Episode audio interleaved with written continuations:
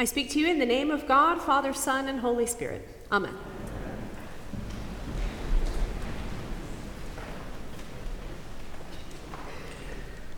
We have two dogs in our family, and I take great delight in teaching them words. One of our dogs is very, very smart, so she knows every word I teach her. I'm pretty sure she's getting ready to speak in full sentences any day now. The other dog, not so much. He's not very smart. I'm not even sure that he even knows his own name. It's okay, it's okay. He is good at other things. But I try to teach them words that I think are important for them to know. So they know words like dinner, treat, bed, and crate. Our smart dog goes a few steps further. She knows all of the names of our family. She knows all of the friends that come over to our house. She knows the word adventure and car and walk and friend. She even understands that when we say friend, she knows that those are people who love her, and she will race to the door to go see if a friend is coming to see her. But the one word that I keep trying to teach them, and it's been a long lesson in trying to get them to understand, is the word good. Good is more complicated than other words because it's an extra step in their comprehension. They can only know what is good by experiencing things that are good. Dinner is good. Treat is good. Bed is good. Friend is good. But I still don't know what's going on up there. You know, I still don't know what's going on in those little puppy dog brains, and I don't know if they are making the connection between the thing and the idea of goodness. And it occurred to me recently that this is exactly what God is doing with all of us all the time. God wants us to know what the word good means. God wants us to know goodness. God wants us to know the things that are good. So we're constantly presented with things in our lives, everything in this big, beautiful world that reflects a little bit of God's goodness. Everything from the grand and the amazing to the small and the ordinary. Moments of just, oh, wow, extraordinary beauty in nature, or times when we just feel so interconnected with creation. Times when we feel deeply loved, when we feel we have this meaningful connection with another person. Times when we feel affirmed. When we feel like the work that we are doing is saying to us, yes, you are doing the right thing. All this goodness all around us all the time. And so we grasp that concept of goodness by surrounding ourselves with things that are good. How is God defining the word good for you? Paul writes to the Romans, "Do not be conformed to this world, but be transformed by the renewing of your minds, so that you might discern the will of God, what is good and acceptable and perfect." So the will of God, whatever that might be, points to what is good. The will of God teaches us goodness, and we learn to practice it through the work of discernment. And we do this our entire life long. It's not something that ever stops. We do discernment almost every single day of our lives. And we do that work by taking upon eyes that know how to see what is good in the world, having a heart that is tuned to goodness. And that's really hard work, figuring that out. This practice of discernment is really hard because it's not just choosing between two things, right? It's not choosing between this thing over here is good, this thing over here is bad. Discernment is the work of seeing goodness in lots of different things and asking ourselves, who am I called to be? What will I do with my life? And we take everything that's ever happened to us, all the stories of our lives, and we filter it through that question. What is right and good for me to do? Is it this job or that job? Is it spending time with this friend or that friend? Is it this volunteer opportunity or this volunteer ministry? And we have to sort it all out constantly. And what is good for me is not necessarily good for you. So it really takes like sitting with the Holy Spirit for long enough to see where God is leading us. Whether it's in the actions that we take or the people that we love or the commitments that we make. And it gets even more complicated when sometimes we get it wrong. Or sometimes the things that are reliable, the things that are good in this world that we trust, let us down and disappoint us.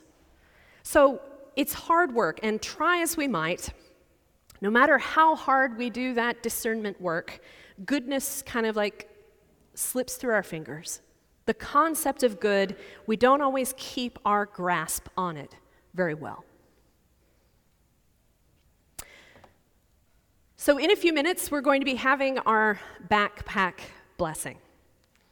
And lots of children of this parish are going to be starting school tomorrow, or some have already started school in the last week or two.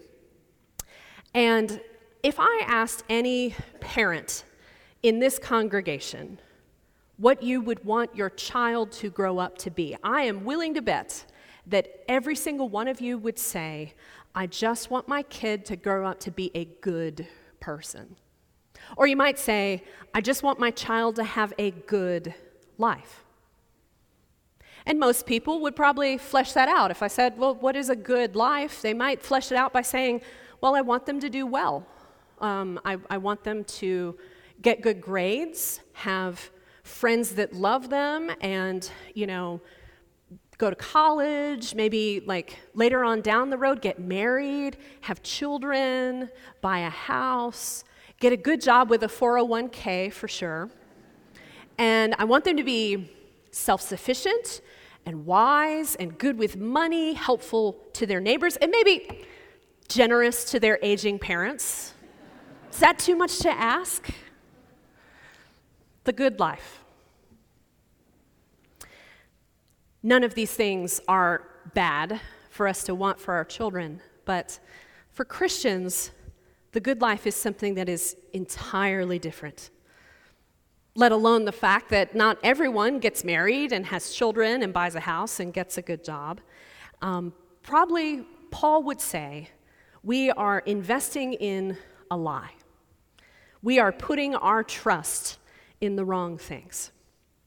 He would want our children to know that when he says the words good and acceptable and perfect, he's not talking about anything that has to do with your good grades or your successes or the good job or even the good friends and family that love you.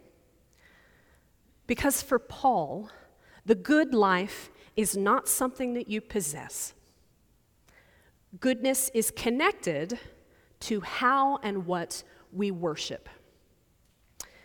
So the question is, are we worshiping God, or are we just worshiping God's blessings?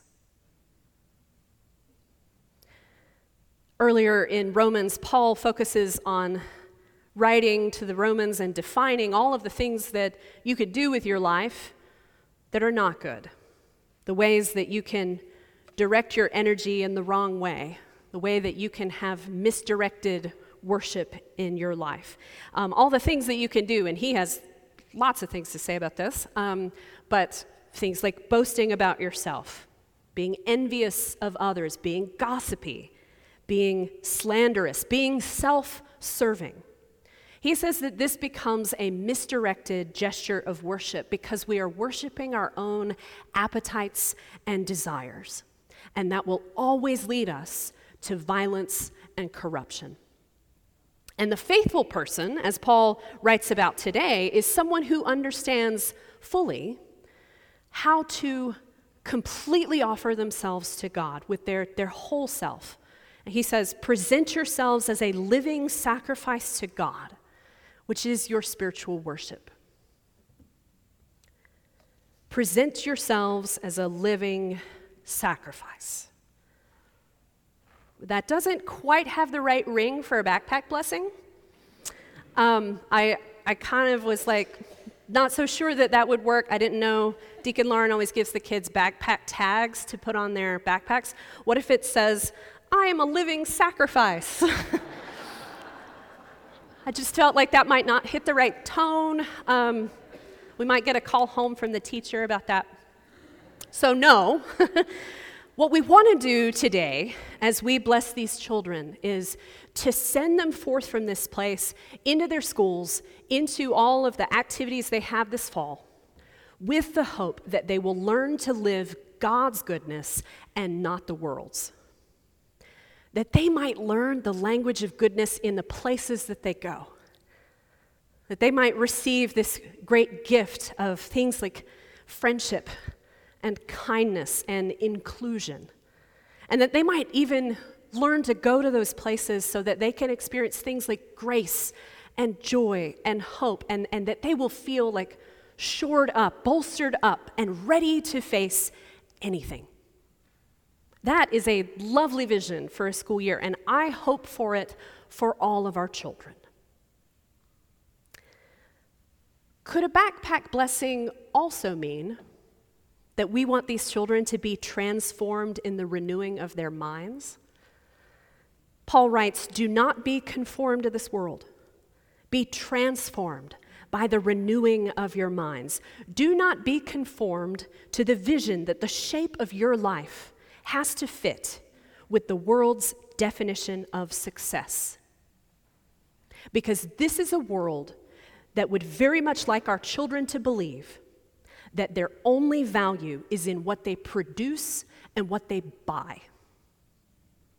This is a world that rushes to give you a false identity, and Paul says, don't believe it. Do not be conformed to the plastic idea that who you are is bound up in anything anybody says about you, or whether you've done all the right things or followed the right rules. Do not be conformed to anything this world values, but be transformed to be Christ's own forever. Be transformed to live a Christ-like life. What if our blessing today into the school year and everything else that's a part of school, sports, friendship, EYC, theater, choir, whatever, what if that blessing was one of transformation? That all of our lives might be changed into living the life of Christ. That's a little bit scary to say. That's a scary blessing to give, because remember, Jesus' life was one of sacrifice and forgiveness and radical love, and that is not going to be easy for our children to pursue. This is not a blessing that promises an easy life. The way of Christ is one of losing your life in order to save it, of the last being first, of saying with Paul, it's not I who lives, but Christ who lives in me. But this is also a powerful blessing that says that who you are is Christ's own forever, no matter what happens to you. No matter what ups and downs you face throughout the year, what mistakes you make, or what gets said about you, you belong to Jesus. This blessing says you are held entirely in God's love, and that is enough.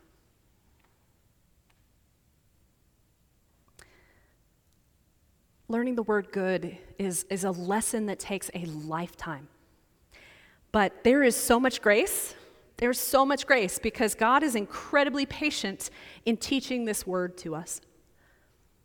He's going to do it over and over again. God is going to show us what is good. God is going to train our hearts and our eyes to discern his will in the world. And learning to speak the language of goodness, we do it by moving ourselves out of the way, by moving away from being self-serving and self-focused. It is turning the entirety of your life into a gesture of spiritual worship, which is sometimes small, sometimes a daily practice of just simply letting other people be more important than you, or showing compassion and kindness as a kind of daily sacrifice, of showing the love of Christ to everybody, especially those who don't deserve it. So whether you are heading back to school tomorrow or not, may we all carry this blessing with us like a backpack, that we are Christ's own forever, and we are living sacrifices to that truth. This is our spiritual worship. Amen.